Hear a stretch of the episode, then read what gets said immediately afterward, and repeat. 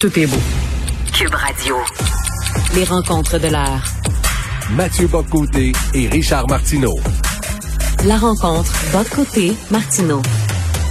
Alors, il est encore euh, jet lag, mais un petit peu moins qu'hier. Il a fait quand même un dodo. Salut Mathieu Boccoté. Bonjour, ça va? Oui, très bien. Écoute, euh, Mathieu, tu vas faire quoi pour les élections? Est-ce que tu vas aller voter à l'ambassade canadienne en France?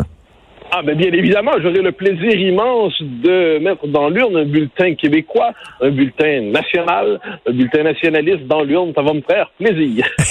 OK. Je vais m'obstiner avec toi. En France. je vais m'obstiner avec toi, OK, aujourd'hui, parce que c'est un peu plus en forme qu'hier. Écoute, qu'est-ce que je sais que tu vas voter bloc, c'est pas un secret pour personne.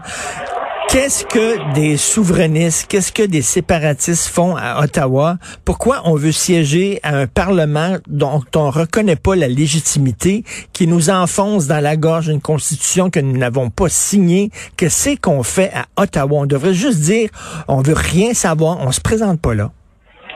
Ben, alors, premièrement, la Constitution de 1982 ne nous aurait pas été imposée aussi facilement si Pierre-Éliott Trudeau n'avait pas disposé de 74 députés sur 75 au Québec à ce moment-là. Ensuite, donc, en tant que tel, nous sommes dans le Canada pour l'instant. Je m'en désole, mais puisque nous y sommes, nous avons tout intérêt à faire valoir nos intérêts dans ce régime. Ça, c'est une question de fond. J'ajouterais, avant d'arriver aux arguments circonstanciels, que partout dans les pays occidentaux plurinationaux, où on a une minorité nationale ou une nation minoritaire qui est prise dans un ensemble qui dépasse, qui la dépasse, qu'on pense aux Catalans, qu'on pense aux Basques, qu'on pense aux Écossais, eh bien, ils ont tous des représentants d'un parti nationaliste à l'intérieur des fédérale. Donc, ils veulent voter pour leurs propres représentants dans, si c'est pas fédéral, euh, ou une décision commune, disons ça comme ça. Donc, c'est une stratégie. Les Irlandais étaient comme ça aussi avant leur indépendance. Qu'une petite nation cherche à faire valoir ses intérêts dans l'ensemble global, c'est une question de survie pour ne pas se dissoudre dans les catégories politiques des grands partis pan-canadiens dans notre cas. Dernier argument bien prosaïque, il suffit de regarder des sondages au Québec pour constater une chose, sauf dans la région de Québec, le parti qui peut battre Justin Trudeau, qui est une chose fondamentale, le parti qui peut battre Justin Trudeau dans le Québec francophone, c'est le Bloc québécois. Alors qu'on soit indépendantiste ou non, si on veut battre les libéraux fédéraux, à tout le moins si on veut limiter la croissance de Trudeau, à tout le moins si on veut l'empêcher d'avoir un majoritaire, tout ça nous conduit à cette idée que le Bloc québécois, encore une fois, chacun vote pour qui il veut, mais il y a une logique, une rationalité à voter pour le Bloc québécois, à la fois sur le fond des choses et dans la dynamique présente, de la dynamique actuelle. Je pensais ça avant. J'ai voté Bloc aux dernières élections fédérales. Euh, là, je trouve que le danger, la menace d'un autre gouvernement euh, euh, euh Trudeau est tel, je trouve c'est vraiment un danger, est tel que euh, je pense voter conservateur pour le sacré dehors. Regarde, le Bloc prendra jamais le pouvoir. Si on veut se débarrasser de Trudeau, il faut voter conservateur. Et c'est pas vrai que conservateur et libéraux, c'est la même chose. C'est pas vrai. Le Parti conservateur est moins pire que le Parti libéral du Canada tu as tout à fait raison que c'est pas la même chose. Euh, effectivement, le est moins pire que l'autre, ça je te l'accorde sans souci.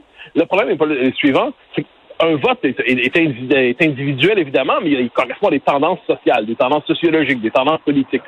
Or, que tu le veuilles ou non, et d'ailleurs que je le veuille ou non, qu'on le veuille ou non, si les sondages nous disent un minimum de vérité sur la réalité des choses, les Québécois qui veulent pas voter Trudeau, pour l'instant, massivement, vont voter pour les pour le Bloc québécois. Donc, on est dans un moment où les libéraux, eux, ce qu'ils espèrent, c'est diviser le vote nationaliste québécois en convaincant les Québécois, de les nationalistes québécois de voter soit conservateur, soit de bloc, donc de diviser l'opposition bleue.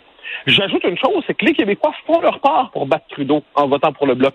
Que les Canadiens anglais fassent la leur en votant pour les conservateurs, et on se retrouvera dans un scénario où on aura un gouvernement minoritaire conservateur à Ottawa qui s'appuiera sur le bloc québécois, qui pourra porter les revendications du gouvernement euh, Legault, et on se retrouvera peut-être dans un gouvernement fédéral ouvert euh, à, certaines revendications du gouvernement québécois.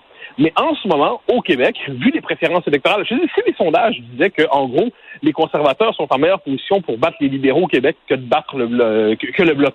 Ben, je te dirais, tu as raison de ce point de vue. Tu as raison, euh, le bloc, circonstanciellement, les conservateurs peuvent battre les euh, libéraux. Mais c'est factuellement inexact au Québec, à moins que les électeurs Mais... tous de bord, changent tous d'idée, ce qui n'est pas la tendance annoncée si tu veux voter contre les rouges au Québec, faut que tu votes pour le bleu qui a le plus de chances de gagner. Donc à Québec, tu votes conservateur, puis à Blainville, tu votes bloc. Mais factuellement, factuellement, un vote pour le bloc, c'est un vote pour Justin Trudeau. Ça, ça, ça, ça garde Justin Trudeau au pouvoir. On va dire, la- le seul parti qui peut le dégommer, c'est le Parti conservateur. Donc, un vote pour le Bloc équivaut à un, un- un gouvernement libéral minoritaire. C'est ça? Non, bien sûr que non, bien sûr que non, parce que dans les faits, dans les faits, factuellement, j'y reviens, c'est qu'un vote pour prendre un vote pour le bloc, c'est un vote pour le bloc, un vote pour les libéraux, c'est un vote pour les libéraux, un vote pour les conservateurs, c'est un vote pour les conservateurs. Bon, une fois qu'on a dit ça, il faut simplement voir que la vie politique, sauf exceptionnellement, s'organise rarement autour de trois pôles. Elle s'organise essentiellement autour de deux pôles. Donc, il y a le Parti rouge. Quand les rouges savent pour qui voter cette fois-là, ils vont voter les fédéralistes, les libéraux, la wokerie. Ils savent pour qui ils vont voter. Ils vont voter pour les libéraux fédéraux, puis il va y avoir quelques-uns qui vont voter NPD, les, les plus archi-woke, disons ça comme ça. Mais, de l'autre côté, de l'autre côté, la question est de savoir, au Québec, qui a le plus de chances de gagner? Puis, regardez, le Canada est un pays un, il y a un parti pan-canadien vraiment, c'est le Parti libéral. Ensuite, il y a des partis régionaux, en quelque sorte. Et c'est comme ça que, historiquement, le Parti conservateur s'est voulu euh, s'appuyer sur trois tendances. En fait, c'était Harper qui disait il y a les trois sœurs du Parti conservateur, les trois piliers. Il y a les conservateurs de l'Ontario, les populistes et les conservateurs de l'Ouest de l'Alberta et, et il y a les nationalistes québécois. Donc là, on est dans un éclatement de ce camp conservateur traditionnel au Canada. Et ce qui fait qu'au Québec, la responsabilité de battre les libéraux revient au bloc.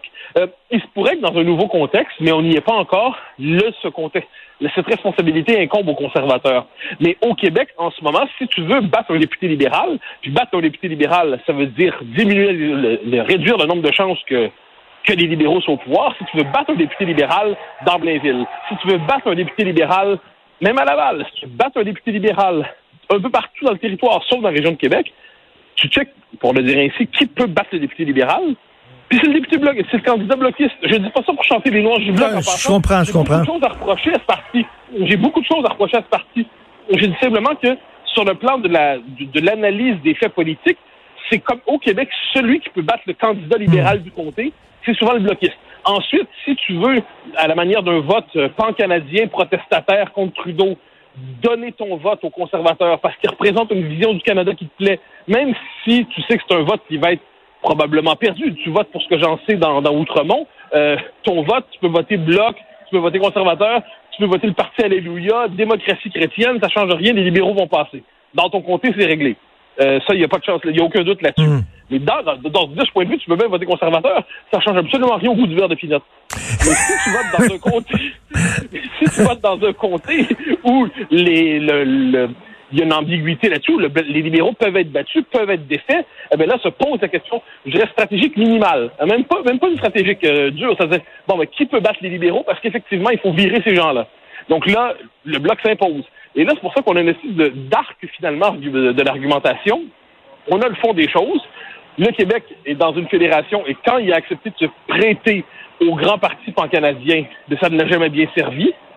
Le Québec aujourd'hui est là, donc, puis dans tous, les, dans tous les pays multinationaux, les petites nations cherchent à faire valoir leurs propres intérêts nationaux avec leur propre parti.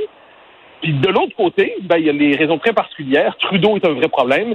Comment on peut le battre dans Blainville? Comment on peut le battre euh, dans, dans Victoriaville? Comment on peut le battre à Rimouski? Comment on peut le battre en Mauricie? Ben là, il faut regarder les chiffres, faut regarder vers qui va la tendance. Et ensuite, ensuite, chacun vote comme il le veut, mais ce n'est pas vrai que le vote pour le bloc est un vote perdu dans les circonstances. C'est un vote assez utile pour ceux qui veulent congédier Trudeau. Écoute, une bonne démonstration. Euh, je fais une parenthèse parce que je souris en t'écoutant, euh, Mathieu. Euh, là, je parle totalement d'autre chose. Tu sais que, bon, tu le sais, cet été, j'ai passé un mois à Paris et j'avais une chronique quotidienne à l'émission de Danny Saint-Pierre, OK? Qui, qui tombait, j'étais dans le plein milieu de l'après-midi pour moi. Je n'étais pas dans ma chambre d'hôtel. Et écoute, le combat quotidien, c'était de trouver un endroit à Paris qui était tranquille et euh, euh, qui avait pas trop de bruit pour parler à Danny et j'en trouvais pas. C'est fou à quel point c'est une ville bruyante. Tu trouves pas? Ah oui, non, c'est ah, une ville pétillante, une ville bruyante. Alors, je, je me suis caché dans une rue en ce moment parce que je suis à la veille de rendez-vous dans, dans un magazine français. Donc, entre une rencontre de travail et ça, donc là, je me suis caché dans une rue. Normalement, je te promets de tout faire pour trouver normalement une place, en gros, mon, euh, mon appartement où nous aurons la Non, non, mais je- je te comprends, c'est pas- parisiens. Non, mais c'est pas facile parce qu'il y a beaucoup de motos, hein, beaucoup de motos à Paris, des motos tonitruantes. Il y a tout le temps des, des chars de police. Pim, pim, pom, pim, pom. Écoute, j'étais à un moment donné, j'allais dans des toilettes, j'essayais de me cacher, je savais plus où aller. C'était tellement bruyant. Oui, mais on, on s'est dit, il y a un junkie qui est là. Non, finalement, c'est pas un junkie, c'est un chroniqueur qui veut faire sa chronique. Et- et- Je comprends parfaitement. Écoute, euh, rapidement, j'imagine qu'on parle beaucoup d'Afghanistan. euh, évidemment, en France, on est très intéressé par la politique internationale. Donc, euh, j'imagine on en parle énormément. Oui, on parle surtout de la déclaration d'Emmanuel Macron qui, de manière assez responsable, à mon avis, a dit faites attention. Il ne faut pas que tout cela entraîne un tsunami migratoire ou des vagues migratoires qui viendraient encore une fois bouleverser l'Europe. On se souvient qu'après 2000, avec 2015, la vague syrienne, au nom de principes humanitaires qui en eux-mêmes se comprennent, l'Europe et notamment Mme Merkel avait ouvert les frontières et puis on connaît les conséquences de tout cela. En ce moment, l'inquiétude euh, démographique, la question migratoire surgit. Ensuite, il y a aussi cette idée que c'est un symbole de l'échec de l'Occident. Hein, C'est-à-dire ça, les amis. Mais moi, je dis, après l'Irak, après la Libye, maintenant l'Afghanistan, euh, le mythe de l'Occident capable d'imposer de haut la démocratie dans des pays qui n'ont pas de culture et de civilisation prête pour l'accueillir et pour s'y vouer et pour s'y accomplir, eh bien, il commence à... c'est un mythe qui explose devant nous. Mais non, ça suscite, euh, c'est au- dans, les, dans la discussion publique en ce moment, c'est surtout autour de la déclaration de Macron sur l'immigration qui, euh, que, la- que le, que le débat se fixe. Ben écoute, euh, merci. On te laisse aller à ton magazine français.